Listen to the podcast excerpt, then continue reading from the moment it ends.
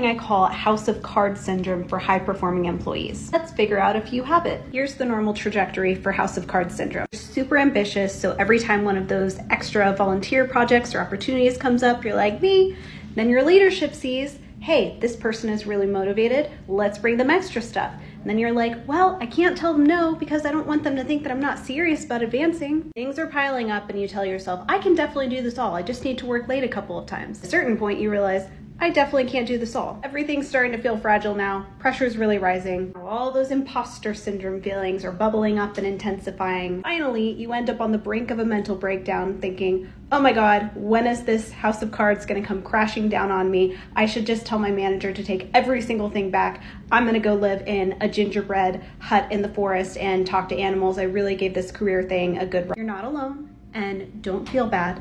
It's not like anyone out here teaches us anything about how to handle these situations before we get into the workforce. I have been at the bottom of House of Cards, and I have also been in leadership and seen many other ambitious people do this to themselves. You get out of high performer mentality and transition to office influencer mentality, you learn to start focusing on just a couple high impact opportunities that are actually going to advance your career that you can actually fully deliver on, which is way, way better than being in this situation where you feel like the house of cards is going to come tumbling down on you at any moment. Acknowledging your limitations shows that you have self awareness. I promise you, people are going to think more highly of you if you actually deliver on the things that you commit to versus just swearing that you can get it all done.